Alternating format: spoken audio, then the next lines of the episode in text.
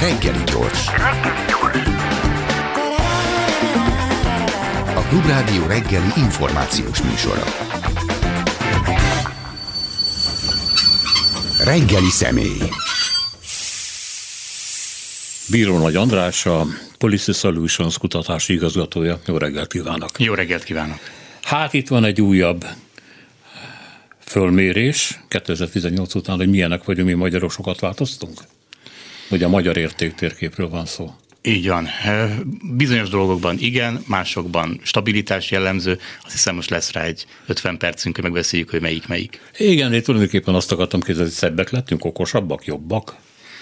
E, igazából vannak alap dolgok, amik nem változnak, és amelyek úgy tűnnek, hogy, hogy a magyar társadalom hosszú távú e, stabil értékei, és ilyen a gazdaságpolitikai baloldaliság alapvetően, tehát hogy ez az ország alapvetően, hogyha gazdasági, szociális dolgokról van szó, akkor ez egy baloldali értékrendű ország, még ha ezt magukról nem is mondanák feltétlenül a megkérdezettek. De pont ezért fontos csinálni ilyen érték térképeket, ahol nem arra bízzuk az egyes személyeknek, vagy a megkérdezetteknek a besorolását, hogy ők mit mondanak magukról, Aha. hogy ő most jobboldali, vagy ő oldali, vagy ő most micsoda, hanem egyszer egyszerűen alapvető értékrendbeli kérdésekre adott válaszokból sorolják be őket a kutatók, hogy, hogy mik, és nem is feltétlenül tudatosul bennük, hogy ők milyen választ mondtak, jobboldalit vagy baloldalit. Tehát az egyik eh, állításom nem tudják, az, de teszik, igen. Eh, az egyik állításom tehát az, hogy a gazdaságpolitikai értelemben 2018 után 2022-ben is a magyar társadalom többsége a baloldalon helyezkedik el,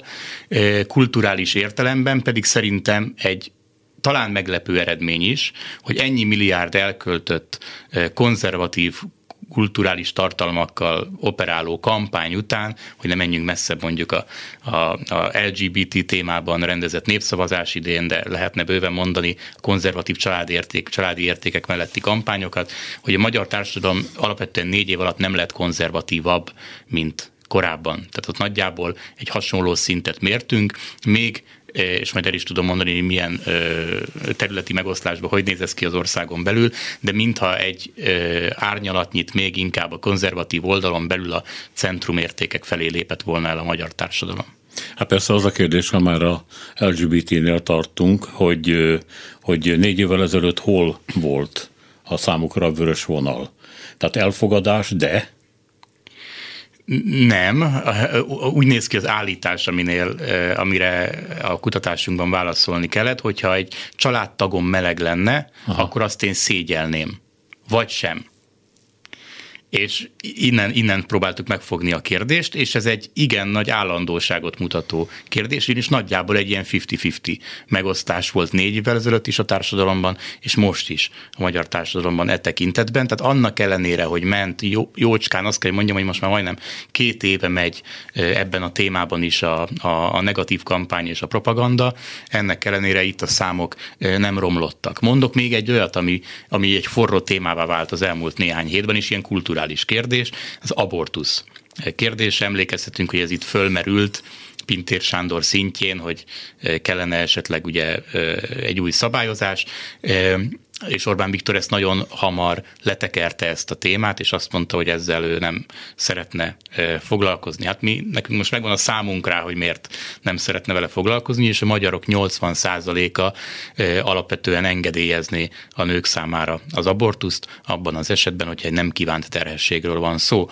Tehát itt viszont kifejezetten a progresszív vélemények vannak többségben, de mondok egy olyat, ahol viszont nagyon domináns konzervatív túlsúly van a magyar társadalom, társadalomban, és ez pedig a hagyományos családmodell, hagyományos családi szerepek, hierarchia a társadalmon belül, pontosan a családon belül, és a gyermeknevelésnek a céljai. Ezek mind olyan témák, amelyekben alapvetően, amikor föltettük a kérdéseinket, akkor nagyon erős konzervatív többség jött ki. Ilyen például az, hogy 67% mondta azt, hogy akkor jó a világ, ha a család feje a férfi. Tehát, hogyha teljesen, wow. egyérte, teljesen egyértelmű az, hogyha a családon belüli hierarchiában a férfi van a tetején. Ez 67%-nak, tehát még a nők egy jelentős részének is egy elfogadható álláspont. Ja, persze, hát a bizonyos helyeken, meg a történelem bizonyos szakaszaiban a, a nőknek is férfiagyat kellett növeszteniük. Hát meggondolom, hogy a, mondjuk a 60-as, 70-es években az úgynevezett James Bond filmekben mi volt a nők szerepe, de egyébként máshol is. Hát ugye játékbabák, cicababák voltak, és a nők ezt nem kifogásolták alapvetően, mert a férfi ítéletek után mentek, és nem, nem a saját agyuk szerint, hogy akkor meggondolják, hogy mégiscsak hogy lehetséges ez. Hát ez kellett azt hogy a MeToo ébredés, hogy ez megváltozzon valamennyire. Na jó, de akkor a, ha ez így van, és biztos így van, akkor ez a, ez a magyar társadalom nagyon érdekes mm, ellenmondó elemekből van összetéve. Kicsit most fölrömlik előttem egy ilyen óegyiptomi falkép, tudja. Ez a legnagyobb felületeknek a, a logikája alapján épül föl, tehát a fej profilból látszik, a melkas szembe, ami hát egyébként lehetetlen, és a lábak megint csak, hogy mondjam, csak oldalról látszanak, ahogy lépőállásban vannak, és az egész egy ilyen nagyon furcsa, sokáig szokni kell ezt a képet. De ugye a jó egyiptomiak úgy gondolták, hogy a legjellemzőbb dolgokat kell összerakni. És akkor hát a magyar társadalom is egy ilyen hol profilból összerakott, hol meg oldalról nézett, vagy éppen szemből nézett darabokból áll össze, de ez egy ilyen magyar sajátosság, vagy tulajdonképpen azért a legtöbb ország, legtöbb népessége ilyen? Hát amikor bemutattuk ezt pénteken, ezt a kiadványt, akkor azt mondta az egyik szakértőnk, hogy hogy az lett volna gyanús, ha ennél koherensebbek Aha. az eredmények, hiszen mindig van inkoherencia az emberek válaszaiban, sosem egy teljesen világos, ideáltipikus ideológiai kép alapján áll össze egy emberben sem a valamennyi érték, és azért nálunk volt mire válaszolni, ugyanis 28 darab értékkérdés alapján kerültek besorolásra az egyes választók, és így rajzoltuk fel aztán egy reprezentatív minta alapján a, a teljes magyar társadalomnak a, a, a, az értéktérképet. Szerintem, amit fontos itt eh, kiemelni, ha már változásoknál tartunk, és kérdezte, hogy miben eh, más most ez a kép, mint négy évvel ezelőtt, hogy annak ellenére, hogy a állam iránti, állam szerepvállalása iránti vágy magas szinten maradt, a színvonalas állami közszolgáltatások iránti igény magasan maradt, a fizessenek a gazdagok típusú érvek iránti igény szintén magasan maradt, de van, van egy dimenzió, ahol fogyott a szolidaritás, vagy akár úgy is mondhatnám, hogy az empátia magyar társadalomon belül, és így csökkent a baloldali véleményeknek a, a, a szerepe, és ez pedig az, ahogyan tekintünk a szegényekre, ahogyan tekintünk a munkanélküliekre, a társadalom a rosszabb helyzetben lévő ö, ö, embereire. Mi, mi hogyan konkretizálódik ez? Nagyjából úgy, hogy a Fidesz által munka alapú társadalomnak hívott ö, ideál, az főleg a kisebb településeken nagyon erősen teret nyert. Olyan kérdésekre, mint hogy aki szegény, az tehet is róla hangzott az állításunk. Mennyien Aha. értenek egyet? Négy évvel ezelőtt is meg lehetett mondani, most is meg lehetett mondani. 16% ponttal kevesebben ö, értettek egyet a, a, a, a baloldali véleménye tekintetben, mint, a, ö, mint, mint négy évvel ezelőtt. Mondok még egy hasonlót, ami ugyanebben... Hát csak még úgy emlékeztetek, hogy volt egy másik mondás is, hogy aki szegény annyit is ér, ugye? Na hát ilyenünk is volt, ugyanis tehát, tehát most el is mondok ezzel egy blokkot ebből a kutatásból, ami három kérdésből állt össze. Az egyik ez, hogy aki szegény, az tehet is róla, róla.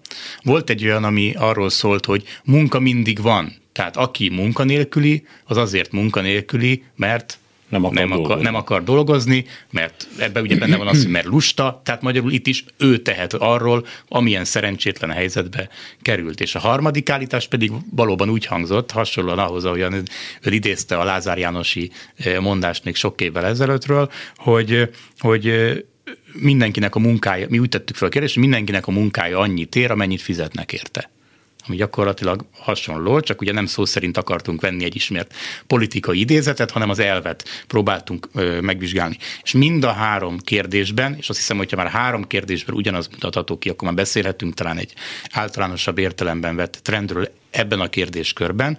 A fideszes narratívának az elfogadottsága jelentősen nőtt. Ez mit jelent? Ez azt jelenti, hogy egy ilyen százas skálán, tehát száz százalékon belül 10 és 20 százalék pontnyi esés következett be a baloldalról nézett álláspont tekintetében, és ennyivel erősödött az, amilyen a, a, a Fidesz által sugalt világképből e, következik. És még egyszer mondom, ez az ideológiai változás, ez nem Budapesten, tehát nem nagyvárosokban következett be, hanem leginkább a, egyébként a kisvárosi szinten, még, még, még inkább, mint a falvakban. Tehát a leginkább ez a tízezres, húszezres világ az, ahol kifejezetten ez a, aki szegény tehet is róla, aki munkanélkül azért van, mert lusta, és egyébként is mindenki annyit ér, amennyit a munkájáért fizetnek érte. Ez a típusú mentalitás, ez nagyon elterjedt az elmúlt négy évben, még ahhoz képest is, amilyen volt. És ez szerintem, ez szerintem egy jelentős változás, és bocsánat, szerintem ez fontos, hogy ezért fontos az is, hogy egyfajta gazdaságpolitikai baloldaliságon belül is különbséget tegyünk a különféle dolgok között. Tehát míg mondjuk a progresszív adórendszernek a támogatottsága magas szinten maradt, míg mondjuk az, hogy legyen ingyenes, mindenki számára elérhető, jó színvonalú egészségügy. Igen, csökkenteni kéne a, a társadalmon belüli ö, jelentős különbségeket. Igen, csak mindez leginkább úgy csapódik le, hogy mindenki saját magának szeretné azt, hogy ebből a állami szerepvállalásból profitálhatna, és nem egy szélesebb értelemben vett szolidaritás keretén belül jelennek meg ezek az érte- értékek. Tehát úgy is összefoglalhatnám, hogy a materiális értékek, az anyagi biztonság iránti vágy, és az, hogy ebben az állam segítsen, ez nagyon erős, és ez mindig is erős volt igazából az elmúlt évtizedekben, de most is az. Azonban mindez egyfajta individualizmussal, szolidaritás hiányjal találkozik egyre inkább. Nem azt mondom, hogy ez jellemzi a társadalom minden csoportját, és hogy ez egy nagyon erős többségi vélemény lenne, van olyan, amiben igen, tehát munkanélkülieknél tényleg 10-ből 7 magyar azt gondolja, hogy aki munkanélküli, az azért munkanélküli, mert nem, mert nem akar magának uh-huh. munkát találni, de összességében inkább a trendet emelném ki, a dinamikáját az egésznek, ami ebbe az irányba mozdult el az elmúlt négy évben. Ugye a felmérés szerint a magyarok 56%-a baloldali gondolkodású, ezeknek egy elég jelentős része Fidesz szavazó, tehát én azt gondolom, hogy az, hogy ők baloldaliak, azok a számukra nem, nem tisztázott. Természetes. És ez természetesen így van, mert ha most, jó, most egy teszek egy pontot, és elmegyek egy ilyen durva diktatúra felé, mondjuk a Salazar féle vagy a Franco féle diktatúrákhoz, akkor az, hogy az állam vállaljon nagy szerepet a társadalom szociális intéz ellátásában, vagy, a, vagy legyenek ingyenes óvodák, meg bölcsődék, hogy a tanulás ne kerüljön megfizethetetlen apai örökségekbe, hogy épüljenek lakótelepek, az minden diktátornak a egyik fő programja volt. Tehát, hogy a népet etetni kell, karbantartani kell, az igényeit kielégíteni kell, apaként viselkedni az állam csecseihez szokott állampolgárokkal szemben kell, és így tovább, és így tovább. Tehát ez ez miért jelent önmagában baloldali gondolkodást? Mert ugye a jobb oldaliak is ezt várták el a, ezekről a rezsimektől. Eh, mi most ugye, tehát ide, ideológiai, eh, ideál típusok szerint néztük azt, hogy mit szokás gazdaságpolitikai jobboldalnak tekinteni, mit szokás gazdaságpolitikai baloldalnak tekinteni. A piacpártiságot, a, az állam ne avatkozzon bele az ügyekbe, hanem majd a szabad piac megoldja típusú megoldásokat. Pont ezt, hogy igazából mindenki magára számítsa. Amit igazából most láthatunk a, Fidesz legutóbbi szociális szabályozási kísérlete kapcsán, uh-huh. az például egy nettó jobboldali gazdaságpolitikai megközelítés, hogy mindenki a szociális helyzete miatt elsősorban magára számítson. Aztán, ha ő nem tud magán segíteni, akkor a családja segítsen neki, ha a családja nem tud neki segíteni, akkor az önkormányzata segítsen neki, és majd ha az önkormányzat se tud segíteni neki, majd esetleg utolsó elemként bejön az állam. De egyébként előtte még az egyház próbáljon meg segíteni, ha így van. Na ez egyébként a gazdasági jobboldali mentalitás, amit most elmondtam, és ami a Fidesz politikájában is természetesen jelent van, jelen van, de a Fidesz politikájában számos olyan elem is van, amivel viszont az emberek szociális biztonsága iránti igényét próbálja olyan módon, olyan módon kiszolgálni, hogy azt higgyék róla az emberek, hogy igazából ezt a világot is ő képviseli jobban, és nem az ellenzék. Szerintem egyébként a 2022-es választások eredménye szempontjából nagyon nagy jelentősége volt annak, hogy azok, akik egyébként alapvetően mondjam, baloldali gazdasági értékeket várnak el a politikai elittől, sokszor főleg ebben a háborús pszichózisban a végén, amikor arról szólt minden, hogy ki tudja jobban garantálni azt, hogy majd lesz olcsó rezsi továbbra is, meg ki az, aki 13. havi nyugdíjat fog most adni, míg szemben azzal vádolták az ellenzéket, hogy majd el fogja venni, ki az, aki a, azzal vádolta a másikat, hogy privatizálni fogja esetleg a, a, a, a kórházakat, míg a másik nem fogja ezt csinálni. Most tök mindegy, ennek mennyi az igazságtartalma. Az állításom az, hogy aki el tudja foglalni az emberek fejében ebben a hitelesebben gazdasági baloldali pozíciót, az van polpozícióban, azban vezető pozícióban a magyar választók szempontjából. És amit én meg amit egyébként minden ilyen értékkutatás gazdasági jobboldalinak szokott tekinteni, az mondjuk a Margaret Thatcheri Ronald Reagan értelemben vett jobboldal, és és ez pedig valóban a, tehát a, a szabad piacon, az állam kisebb szerepvállaláson, de, dereguláción és bizony az individualizmuson e, alapuló gazdasági modellt jelent. Magyarországon pedig, ahogy mondtam, ez ilyen nettó, kristálytiszta formájában nem létezik a politikai pártok kínálatában, hanem egy sokkal konfúzabb kép van, és ezért próbáltuk meg lehántani a mi értékkategóriáinkról a mindennapi magyar belpolitikai önbesorolásokat, és próbáltunk egyfajta tiszta ideológiai térkép alapján elhelyezni embereket ezen a, a, az érték térképen, és ahogyan mondja, ebben bizony vannak keveredések, akár szavazótábor tekintetében is. Nagyon érdekes például, hogy néznek ki a mi hazánk szavazók, nagyon érdekes, hogy hogy néznek ki a Fideszes szavazók, de természetesen az ellenzéket is egybekezelve nagyon érdekes kép rajzolódik ki, meg trendek is a tekintetben, hogy hogyan válik mondjuk ketté, hogyan polarizálódik még jobban a magyar társadalom. Igen, ma reggel ebben a műsorban beszélgettem Komját Imrével, aki a MSZP új társelnöke. Ő egy, hogy mondják, igazi vidéki harcos terepről jön, és, és hát ismeri azokat a helyi közösségeket, amikre támaszkodni akar. És amikor megkérdeztem, hogy mit szól ahhoz, hogy mennyi baloldali van az önök felmérése alapján a Fidesz szavazó táborában, akkor azt mondta, hogy ezeket ők nem tudják megszólítani. Tehát ebből a szempontból, hatalomtechnikai szempontból teljesen mindegy, hogy jobboldaliak vagy baloldaliak, mert hogy az ő véleménye szerint Orbánnak a bűvköre ragasztja oda őket, mert kell egy vezető, egy rátermet, egy férfi, egy erőskező, stb. stb. És ez kell egy baloldalinak is, nem csak a jobboldalinak. Pláne, ugye, hogy oda teszi mellé azokat a támogatásokat, amikről ezek az emberek azt gondolják, hogy ez az államtól jár, és hál' Istennek meg is kapják. Hát, és egyébként nyilván az, az is okozza ezt a nehézséget, ami, ami, ami elhangzott, hogyha ezek a pártok, mármint az ellenzékiek, nagyon csekély módon vannak jelen ebben a világban.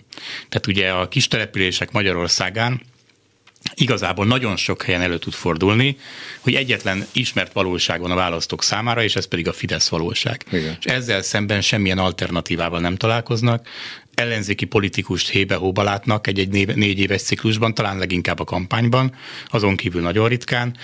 Ellenzéki aktivisták, de akár nyugodtan mondhatom, hogy infrastruktúrális hálózat, irodák, rendezvények, olyan események, ami kapcsán nem csak mondjuk egy ilyen távoli tévébeli valóság lenne az ellenzéki politika, hanem a helyszínen is, ez így nem nagyon van. És természetesen ahogyan erősödnek a helyi függőségi rendszerek, ahogyan csak ez az egyetlen valóság van, és ebben megtanulnak elevickélni, éldegélni az emberek, úgy válik egyre természetesebbé, hogy ez van, és így egyre nehezebb behatolni. Tehát ez az egyik magyarázat, hogy nyilván ez is fontosabb, hogy miért nem tudják úgymond megszorítani. A másik, ami, ami nyilván egy nehézséget okoz, hogy hát ugye nem, az emberek nem csak gazdasági ö, szempontok szerint ö, szavaznak, Nyilván nagyon fontos itt a, a társadalompolitikai, kulturális értékek, még ha nem is így hívják ezeket az emberek, de mi ugye így csoportosítjuk őket. Hát és senki pedig... nem hülye, hogy a vacsorasztalnál ilyeneket mondjon, persze, természetesen. Igen, tehát hogy, de tudományosan nyilván mi most ezt így foglaljuk össze,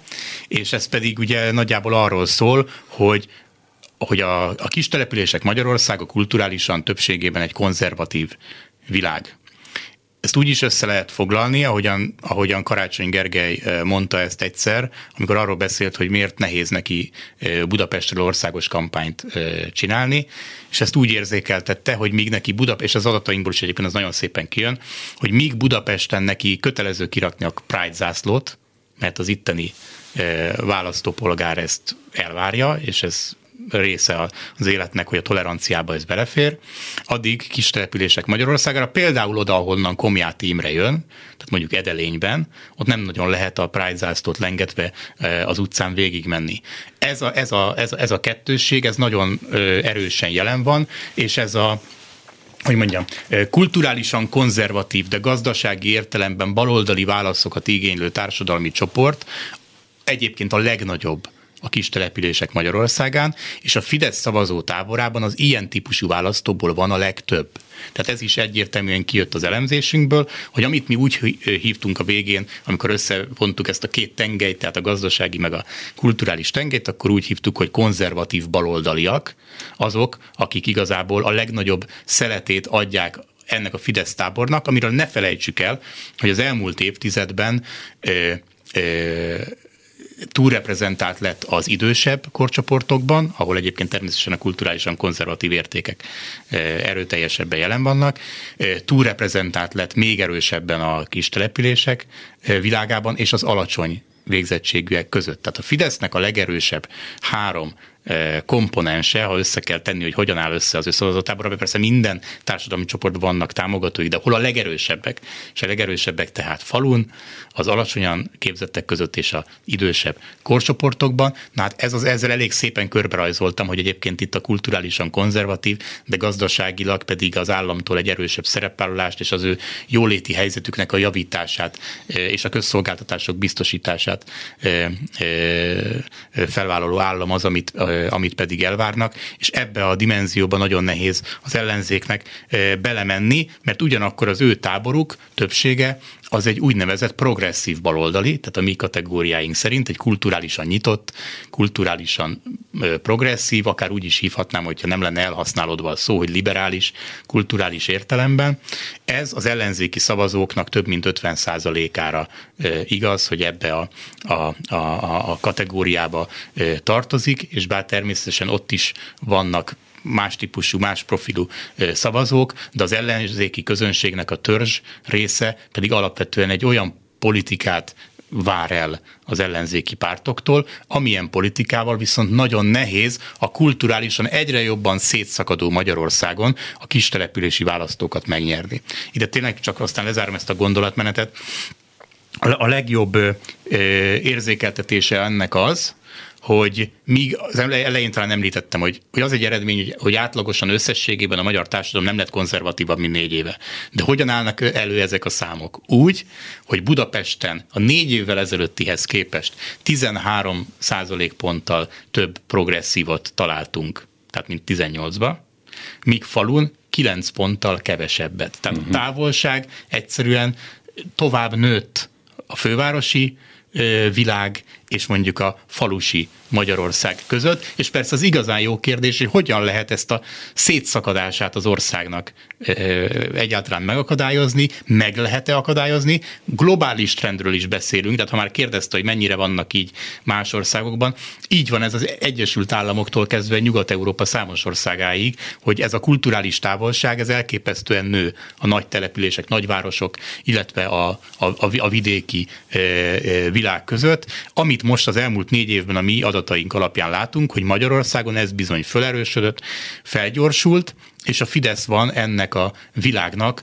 a kistelepülési végén, mégpedig egyre nagyobb erővel fogja ezt a világot, és az az én állításom, hogy amennyiben ezt a e, erős dominanciáját a kormánypártnak e, a kistelepülések Magyarországán nem sikerül enyhíteni, vagy nem sikerül megtörni, addig ez a rendszer így marad. És mi van a középosztályjal? Mert ugye korábban évekkel ezelőtt beszéltünk arról, hogy a Fidesz az így hajlamos választókat váltani. És ez a alacsonyan képzett vidéki kis településre jövő idős választó, ez nem az, amivel 2010-ben elindultak. 2010-ben egy nagyon jelentős középosztálybeli háttérrel indultak, és azok a konzervatív emberek, Bot Péter Ákostól mondhatnak egy csomót, akik ma ellenzékben vannak gyakorlatilag ezzel a rendszerrel szemben, azok támogatólag álltak ahhoz, hogy egy polgári világ kiépülését segítség. Viszont én azt gondolom, úgy látom, hogy a, a magyar középosztály elég jelentős mér, mér, mértékben profitál az Orbán rendszerből. Tehát itt volt föllendülés, van pénz, látom az építkezésekből, hát legalábbis Budapesten, de ilyen nagyvárosokban is vettek új autókat, hát ez még korábban ugye a energiaárak meg a, a járvány előtt volt. Nem értek rosszul. Lehetséges, hogy nem nagyon tetszett nekik a rezsim, de hát azt gondolták, hogy megéri félrenézni. Tehát a középosztály mennyire van jelen? a Fidesz minden társadalmi csoportban erős. Tehát még egyszer azt hangsúlyoznám, hogy, hogy tehát amikor a Fidesz táborról beszélünk, akkor az, az, az, hogy most leírtam, hogy hol a legerősebbek, az nem jelenti, hogy csak ilyen szavazóik vannak. Igen, igen. Mert a három millió szavazó az nem akár, hogy jön össze, hanem abban természetesen van minden.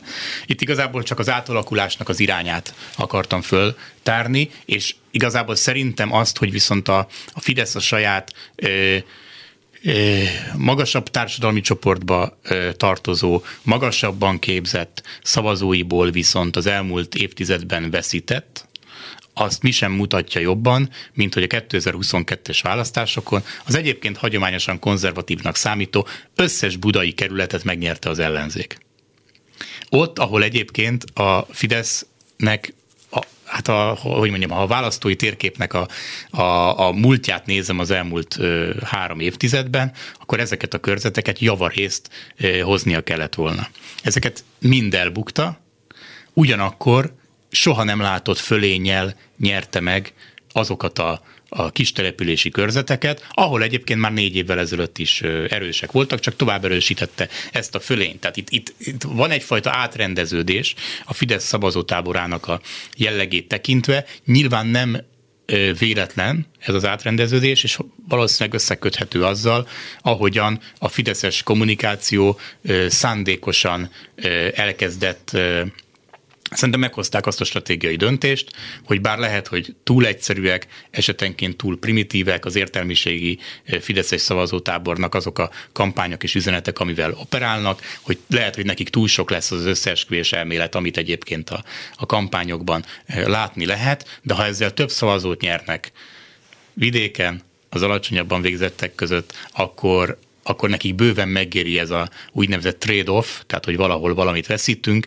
cserébe valamit nyerünk, hogyha ennek a mérlege összességében pozitív. És azt hiszem, hogy amire ők igazából rámentek, az az, hogy a vidéket kell a lehető legjobban magukhoz láncolni, és ott kell a lehető legnagyobb fölényt ö, kialakítani, és akkor bele fog nekik férni akár az is, ami mondjuk az önkormányzati választásokon 19-ben megtörtént, mert ne felejtsük ott se el, hogy annak ellenére, hogy sokaknak lehetett az az érzékelése, hogy az ellenzék ott áttört, mivel tudott nyerni ugye Budapesten, egy csomó kerületbe, meg még a 23 legnagyobb városból 10-ben is, az ellenzék. Valójában, ha akkor is az akkori választási eredményt felrajzoltuk volna egy országos választási eredménynek, akkor mivel egy óriási söprés volt a kis települések világában, a megyei jogú városok szintje alatt a Fidesz javára, 19 őszén is megnyerték volna a parlamenti választást, mert már akkor is kialakult ez a fajta választói térkép, hogy lehet, hogy a városokban gyengült a, a Fidesz magához képest, de ugyanakkor vidéken meg a kis települések világában akkorát nyer,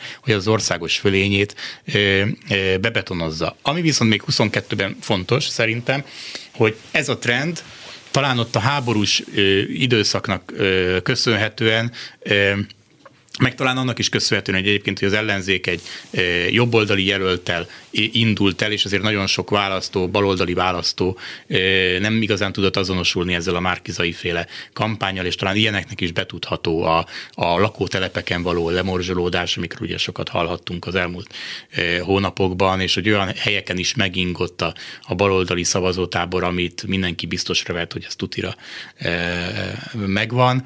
Ez, ez tehát az utolsó hónapokban azt gondolom, hogy a Fidesz javára módosította egy kicsit az eredményt, De ennek a pszichózisa szerintem egyértelműen az, hogy a gazdasági biztonságot, az egzisztenciális stabilitást a választási kampány utolsó fázisában nagyon sok helyen, még a magukat baloldalinak tartó emberek is inkább találták meg a, a Fideszben, vagy legalábbis ennek az ígéretét, eh, mint az ellenzékben. És ez az a dolog, ami szerintem egyébként a rezsicsökkentés részleges felszámolásával, a megszorító intézkedésekkel, az energiaválsággal eh, erősen meginokhat, és itt teremhetne megint terep egy erős ellenzéknek, már amennyiben lenne nekünk most ilyen.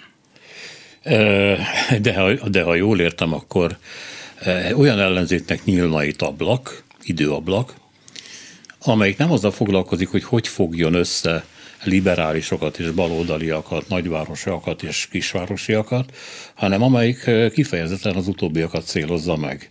Most megint így Komját Imre jutott eszembe, aki e- azt mondja, hogy de erre akar menni. Ez nagyon hogy mondjam, indokolt kifejezni az MSZT új megújulási törekvésével szemben az embernek a kétségeit, nem is gondolok erről semmi különösebbet, csak e, Botka Lászlónak a szavai jutnak eszembe, és ezt mondtam is Komját Imrének, hogy ilyen, es, ilyen alkalom, amikor a kor ennyire magas labdát dob a baloldalnak, hogy az elszegényedés, a rezsi, a járvány következményei, a tönkremenő cégek, a megfizethetetlen árak. Hát itt minden baloldali pártnak aratnia kéne, és nem látja az ember, hogy bármi történne. De ha mondjuk itt megpróbálkoznak ezzel, akkor nekik ott kell próbálkozni, ahol a Fidesz most erős. Hát, amit ön ugye fölvázolt, ez én teljesen egyetértek, tehát valójában itt abban van mozgástér, hogyha az ellenzék a választóknak a megélhetési problémáival, megélhetési kérdéseivel, igényeivel, e, problémáival próbál e, foglalkozni a következő időszakban, és szerintem ez tényleg nagyon fontos, látva azt, hogy milyen a magyar társadalom értéktérképe, hogy a következő időszaknak a politikai harcait azt ne a kultúr harc dimenziójában próbálja megvédeni, pedig egészen biztos, hogy a Fidesz mindig próbálkozni fog, és szokott is ilyen válsághelyzetekben ilyen kérdéseknek a bedobásával, de hogyha ezek, ezen a területen próbálja az ellenzék meghív, meghívni a harcokat, ott a Fidesz hazai pályán lesz. A Fidesznek az igazi problémát valóban most az azok a kérdések ö, fogják jelenteni, amiket mondott, az elszálló infláció, az elképesztő élelmiszer áraknak az emelkedése, ha nem bírják tartani egyébként az ársapkát mondjuk a benzinen, vagy néhány alapvető terméken a élelmiszerek körében, akkor abból szintén egy óriási balhé lesz, az egészen biztos. Hát a rezsi számlákról, a hétszeresére növekvő gázárakról és hasonlókról ne is beszéljünk. Tehát igen, a téma ott van, a probléma ott jelentkezik az ellenzéki politika szempontjából, hogy soha nem volt ennyire szétesve az ellenzéki politika, azt gondolom az elmúlt 12 évben sem, mint a legutóbbi választási eredményeket követő néhány hónapban. Tehát nagyon mélyről kell visszajönni az ellenzéki politikának. Ráadásul ismét bedobnám azt a kérdést, hogy nem elég az, hogy milyen értékeket tartanak fontosnak a magyarok. Nem elég az, hogy milyen témákat tartanak fontosnak a magyarok. Az, a, az is nagyon fontos, hogy a különböző politikai oldalak, vagy különböző politikai pártok mennyire hitelesek ezeknek a képviseletében. És szerintem az igazi probléma ott van, hogy a, választ, legutóbbi választási eredmények után az emberek mintha egyre kevésbé figyelnének egyáltalán oda, hogy a létező ellenzéki pártok mit mondanak. Az apátia mértékét is még a tavasszal több kutatásban mértük, a mostani apátia, ami az elmúlt fél évben jellemezte a magyar társadalmat, az mélyebb volt még a 18-asnál is tehát a különféle kérdéseink alapján az jött ki, hogy a, hogy a reménynek a szintje, amit éreznek, a, azt, hogy mennyire bíznak az ellenzéki pártokban, és mennyire látják azt, hogy egyáltalán ez a kormány még leváltható, tehát hogy egy újabb igen, kérdést igen. Föltegyek. Itt drámaibb számokat láttunk az elmúlt fél évben, mint négy évvel ezelőtt. És nyilván ezek a trendek, amiket ön most mondott, hogy milyen válságban és milyen szituáció van, ezekben megvan a potenciál arra, hogy megfordítsa ezt a helyzetet, de ehhez a, az is kell, hogy az embereknek a hite valamelyest visszatérjen az ellenzéki politikában. Hát igen, meg talán én, én nem vagyok ennek híve, de azt látom, hogy ez fog előjönni, hogy a baloldali politikának a ez az osztogató ígérgető korszaka fog visszatérni. Mikor az emberek szegényednek, amikor nincs pénzük, akkor ugye azt kell mondani, hogy meg fogjuk őrizni a nyugdíjatok értékét, le fogjuk nyomni az inflációt, igenis fizetni fogjuk azt, hogy a házatokat mondjuk szigeteljék, és így tovább, és így tovább. Ezt a baloldal csinálta mindig, és tulajdonképpen mm, ebben volt a legjobb. Mondom még egyszer, nekem ez nem, nem tetszik, mert nem szeretem, de, de úgy látom, hogy ez, ez így van, és egyszer Heller Rágnesra beszélgettem, és azt mondta, hogy ő is így látja. Hát a baloldali politika ez. Tetszik, vagy nem tetszik? Hát én meg azt gondolom egyébként, hogy lehet, lehetne ezt akár csak ugye a, a létező költségvetésen belül a prioritásoknak az át struktúrálásával, tehát hogy mi fontos egy kormánynak, hát és mi, mi nem fontos. Bőven lehetne úgy pénzt felszabadítani, hogy egyébként azok a társadalmi mobilitást jobban segítő intézkedéseket szolgáljanak.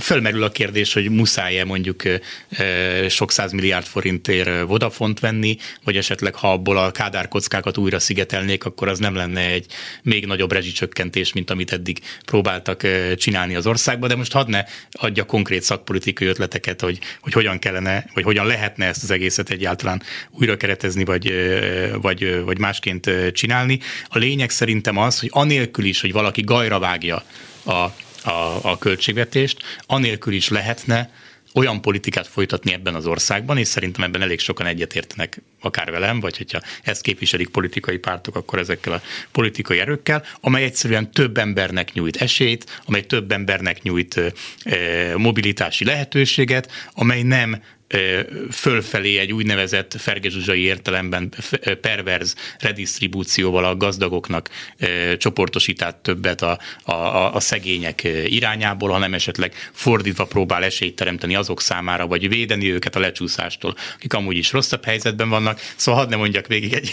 egy, egy balol, ilyen baloldali portfóliót, de azt gondolom, hogy a, a létező lehetőségek között, mert természetesen nem lehet a világ összes szociális és gazdasági problémáját egyik pillanatról a másikra egy simán sima kormányváltással és egy új költségvetéssel megoldani. De ahhoz a kormányzati prioritás listához képest, amit látunk, vagy akár ahhoz a szociálpolitikai felfogáshoz képest, amit az elején elmondtam, hogy mindenki maga tehet arról, amilyen helyzetben van, és ha egyébként nem tudja a saját helyzetét megoldani, akkor oldja meg a családja, mert egyébként az államnak itt nincsen szerepe. Na hát ezen, a, ezen az elég könnyű, hogy hát mondjam. ez egy hatalmas fogás van. Ez egy egyébként, egy korábban perceket ezelőtt emlegette azt, hogy tulajdonképpen az a lényeg, hogy az emberek fejében mit sikerül betuszkolni arról, ez hogy én mit van. gondolok és mit akarok csinálni, és ha emellett leépítem az állam szociális gondoskodását, hogy mondjuk a negyedik helyre teszem, akkor ezzel nem okozok kárt saját magamnak, ami egy rémisztő gondolat, hogy az emberek a saját tapasztalataikkal szemben, és inkább hisznek a propagandának, hogy ugyan Orbán állama kihátrál mögülem, de azért ő az, aki segít nekem. Vagy elég, ha csak azt hiszik, hogy még mindig többet kapok tőle, mint amennyit kapnék, akkor a váltás lenne. Szerintem ez, hát is, ez is nagyon fontos. Semminél. Ez, hát nem, nem biztos, hogy semminél, mert lehet, hogy azt mondja, hogy viszont a csirkefarhát be van fagyasztva, Igen. meg 480 a benzin. Csak hogy most mondjak akkor a másik feléről e, e, valamit, tehát mégis tud valamit e, találni, amibe kapaszkodhat, és amivel egyébként ijesztheti őt a kormánypropaganda, és most tényleg megint a 22-es választásokra mennék vissza, és nem a mostani energiaválságos e, helyzetre, hanem még annak a narratívájára, ami eldöntötte ilyen mértékben a választásokat, ott ez volt az egyik fő érv. Tehát nekem meggyőződésem, hogy itt a választási eredménynek a drámai különbségét javarészt az, az okozta, hogy ezt a fajta félelmet, hogyha jön a kormányváltás, akkor neked egyébként anyagilag is rosszabb lesz, meg egy bizonytalanabb helyzetbe kerülsz, ezt nagyon széles rétegekkel sikerült elhitetni ebben az országban. És ez most független attól, hogy egyébként valóban mondjuk hogyan áll hozzá ez a kormány a, a közszolgáltatásokhoz. Szerintem a valódi kérdés az, ez mindig egy relatív összehasonlítás, hogy mit várok az egyiktől, mit várok a másiktól. Többet várok az egyiktől, mint többet a másiktól. És ennek a mérlegre tevése volt szerintem a Fidesz kampányának a lényege, 22 tavaszán, hogy azt gondolja a magyar társadalomnak egy jelentős része, hogy ha váltás jön, akkor még az a kevés is, ami van neked, és amit én adtam neked, még az is veszélybe kerül. Ez érdekes, mert a legfőbb okként mégis a háborút szokták megjelölni. Ami ezt erősítette föl. Igen.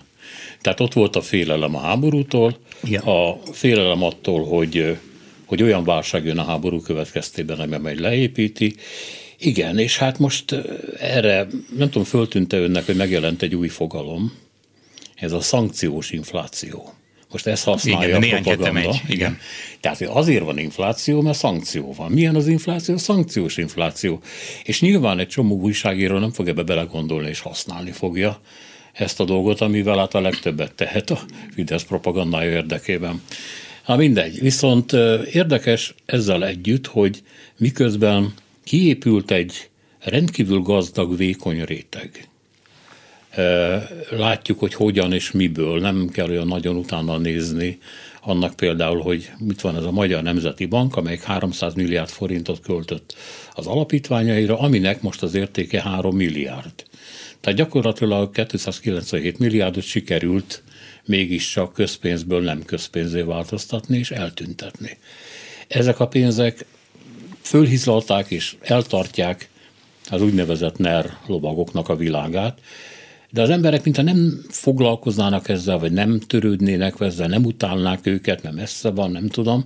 És az önök felmérésében itt vagy például a vagyonadó nem olyan nagyon népszerű, hogy ez nem ezzel függ össze? Ez más, mert amit itt most felmértünk, ez nem a luxus nem a luxus vagyonok megadóztatása, hanem az általános alapelv, ami természetesen nem annyira népszerű, mintha csak azt kérdeztük volna meg, hogy egyébként a, a, a Tiborcadóval, hogy csak mondjak egy ilyen konkrét igen, a közéletben futó példát egyetértenek mert ott 85-90 százalékos egyetértést szoktunk találni. Tehát itt, hogy mondjam, tehát a, a, amikor a luxus vagyonok megadóztatására szoktunk rákérdezni, tehát a kifejezetten a hatalmas és akár a nerlovagok által e, a Mészáros Lőrinci értelemben vett vagyonokról van szó, akkor egyébként azzal még a fideszeseknek a nagy többsége is egyetért, hogy azok vállalhatnának nagyobb szerepet a közteher e, viselés szempontjából.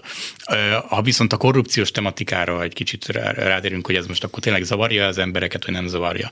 Itt én azt gondolom, hogy itt két értelmezés van, ami szokott futni a magyar nyilvánosságban, és szerintem egyik sem fedi a, a, az igazságot. Az egyik az, hogy a korrupció, mint téma, az teljesen érdektelen, mert az emberek ezt már úgy, ahogy van, beáraszták, és az egész ez már senkit nem érdekel. Van ez az egyik vélemény. Uh-huh. A másik, és ez pedig a, amit tavasszal is láthattunk, és akár a volt miniszterelnök jelölt, de akár a hatházi Ákos felől nézve is ugye e, nézhetjük, hogy, hogy a korrupciós ügyek és a korrupció témája az, amire az egészet föl kell húzni, és a korrupciós ügyeken keresztül kell megbuktatni a kormányt. Na most szerintem ez egyik sem e, működik, és egyik sem igaz, ugyanis nekünk a, most már ezt évek óta nézzük a korrupciós e, érzékelést is, meg az is, hogy mennyire tartják fontos témának az emberek, és mi azt szoktuk látni, hogy en, ez egyébként az ellenzéki szavazókat eléggé tűzben tartja és lázba hozza, és elég érdekli, tehát például az ellenzéki szavazók mozgósítása szempontjából a korrupció az egy létező ügy, és fontosnak is tartják, és kell is ezzel foglalkozni. Ami miatt szerintem sokan csalódottak, hogy miért nem működik jobban a korrupciós tematika, az az, hogy viszont a Fideszről ezzel plusz szavazókat nem, nem lehet leszedni.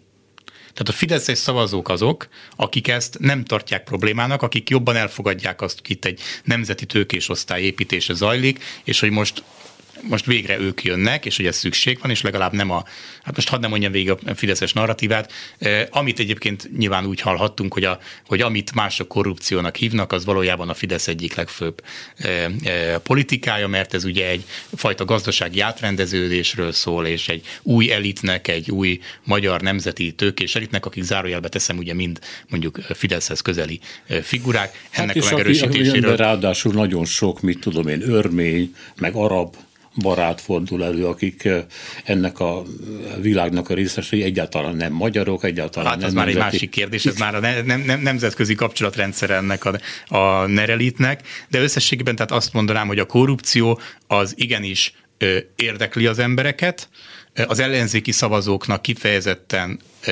fontos, és kifejezetten dühösek ezekre az ügyekre. A problémája az ellenzéknek az, hogy a korrupciós tematikával új szavazókat már nem fog tudni megnyerni, azon kívül, akit eddig is dühített. És ezért tűnhet úgy, hogy ezzel a témával már nem érdemes foglalkozni, mert egyébként ezzel nem hántok le a három millió fideszesből további, nem tudom én, több százret. Hát igen, az ember azt gondolná, hogy Hatházi Ákosnak azért igaza van abban, hogyha ezeket a pénzeket legalább részben nem próbálja egy új kormány valamilyen módon visszaszedni, és hát egyre kisebb ennek a reménye, vagy a lehetősége, akkor a saját szavahihetőségét árulja el azoknak az embereknek a szemében, akik viszont ezt fontosnak gondolják, és akik az ellenzék támogatóinak a nagyobb részét adják. Ha és biztos, hogy van is ilyen választói igény. Tehát én azt gondolnám, hogy, a, hogy a, tehát ezt látjuk is, hogy, hogy egy esetleges kormányváltás esetén ugye az elszámoltatás iránti igény az valami egészen elemi erővel tört föl, akár a 2021-es előválasztások kérdéskörében is. Tehát ott például a legnagyobb különbség nem hogy mondjam, ugye nem, a legnagyobb viták, így mondanám, a legnagyobb viták nem abban voltak ugye a, a futó öt jelölt között, hogy mondjuk milyen oktatási rendszert, vagy milyen egészségügyet szeretnénk kínálni az országnak, mert nagyjából mindenki egyetértett abban, hogy merre van a fideszes politikához képest az irány, hanem gyakorlatilag egy versenyfutás volt abból, hogy ki lenne a keményebb az el, elszámoltatás tekintetében, kipróbálná meg jobban a, nem tudom én, a egyik vagy másik szereplőt a börtönbe juttatni, és hogyan kobozná el a teljes vagyonát. Tehát az látszik, hogy és ezek, ezek az üzenetek nem, nyilván nem véletlenül kerültek elő, hanem azért, mert az ellenzéki szavazótábornak egy jelentős részének, és főleg a kemény magnak, ez egy abszolút kulcskérdés, és, és, és, és az Orbán rezsim utáni világot másként nem is tudják elképzelni. Tehát ezért mondanám azt, hogy nem lehet azt mondani, hogy a korrupciós tematika önmagában az egy senkit nem érdeklő történet, hanem ennek a korlátait kell inkább látni a tekintetben, hogy viszont a fideszesekbe ezzel bele lehet-e marni, vagy nem. És itt viszont azt látjuk, hogy már nem nagyon. A korábbi felmérések foglalkoztak azzal, és megpróbáltak választ adni arra, hogy mennyire keleti és mennyire nyugatias a magyar társadalom. Ez az önök felmérése mit mutat? Az ortodox irányába húzunk, még mindig értékeinket tekintve, mint hogy korábban ezt állították, vagy, hm, hogy mondjam, ha egy ilyen adi hasonlatot próbálunk alkalmazni, akkor a mi csónakunk az egyelő távolságban van két parttól, és soha büdös életben nem fog kikötni sehol. E tekintetben megint a, a pénteki bemutatónkat idézném, ahol ott volt a közönségben a, a tárki vezetője, aki kb. három évtizede kutat hasonló igen, igen. kérdéseket, és ő azt mondta hozzászóban, hogy a magyar társadalom pont ott van értékrendjét tekintve, ahol a térképen is van. Tehát, hogy valahol valahol a ugye nyugatnak a keleti szélén, valahol a keleti világtól azért inkább nyugatabbra, de közel Romániához, közel Bulgáriához, közel Szerbiához, és közel ehhez a, ez a hogy mondjam, itt a Európa keleti perifériáján lévő világhoz. Tehát e, ez szerintem jól mutatja nagyjából a értékrendi dolgokat. Nálunk a posztmateriális értékek nyilván ahhoz képest, ahogy ez mondjuk Svédországban, vagy Németországban, vagy akár Ausztriában megjelenik, nyilván kevésbé fontos, mert nálunk még erősen a materiális dimenzió köti le az országot. Nem véletlen ez, azért tegyük hozzá, hogy ez nem e fajta ezt nem szeretném semmiképpen valami fajta ilyen elmaradottság, vagy valami hasonló dimenzióba rakni, mert az Európai Unió 20 legszegényebb régiójából négy Magyarországon van, és nekünk összesen hét régiónk van. Tehát hétből négyről beszélünk. Az, egy, az egyetlen kivételek, amik nem tartoznak, tehát az egész Európai Unió legszegényebb részei közé, az ugye Közép-Magyarország, ami Budapest meg az agglomerációja, Nyugat-Magyarország, ami gyakorlatilag ugye a, a Györmoson-Sopron megye, Vas megye féle e, világ, e, illetve a Közép-Dunántúl, ami meg ez a Komárom-Esztergom Fejér megye. Minden ami, minden, ami ezen a világon kívül van, tehát Dunától igazából keletre minden, illetve a Dél-Dunántúl, az a 20 legszegényebb régiójába tartozik az Európai Uniónak. Mit várunk egy ilyen helyzetben, hogy ne az emberek a mindennapi megélhetési kérdéseik által legyenek dominálva? Szerintem ebből a pozícióból egyébként teljesen egyértelműen következik az, hogy mi az, ami igazán leköti őket, mi az, ami igazán aggasztja őket a hétköznapokban. Nyilvánvalóan nem ez, a, a, nem ez az a, a élethelyzet a magyar társadalom jelentős része számára, amelyben ő kifejezetten mondjuk a demokrácia minősége, Igen. az emberi jogok helyzete. Hát egy liberális akár... gyakorlatilag meg se szólalhat itt, mert minek? Nem, nem sarkítanám én ezt le ennyire, csak azt kell látni, hogy mert mondok egy, mondok egy másik példát. A, a, a zöld értékeknek az általános elfogadottsága elég magas Magyarországon. Tehát elég sokan egyetértenek például a mostani válsághelyzetben is azzal, hogy csökkenteni kell az országnak a gázfüggőségét, és inkább a a energiasziget, a szigetelés, meg a energiahatékonyság, meg a megújuló irányába kéne elmenni. Csak ha fölteszem kérdésként, hogy mi az igazán fontos viszont az, hogy holnap legyen mit enni, vagy legyen mivel fűteni, vagy pedig az a fontos, hogy egyébként a klímaváltozás ellen tegyünk, akkor ez most nyilván például nem ennek kedvező időszak, hanem inkább a mindennapi túlélésről szól. Köszönöm szépen, hadd kérjem meg önt, hogy azt a papírt adja ide nekem, ami ott van az alatt. Igen, köszönöm szépen. És engedje meg, hogy megköszönjem, hogy itt volt Bíró Nagy Andrásnak, a Policy Solutions kutatási igazgatójának, Gratulálok a felmérésre, még sokat fogunk beszélni róla. Köszönöm szépen. És hölgyeim és uraim, önöknek köszöni a figyelmet Csorba László, Simon Erika, Petes Vivien, Selmeci János és Szénási Sándor. Még egyszer köszönjük, minden jót! Klubrádió. Tények. Vélemények.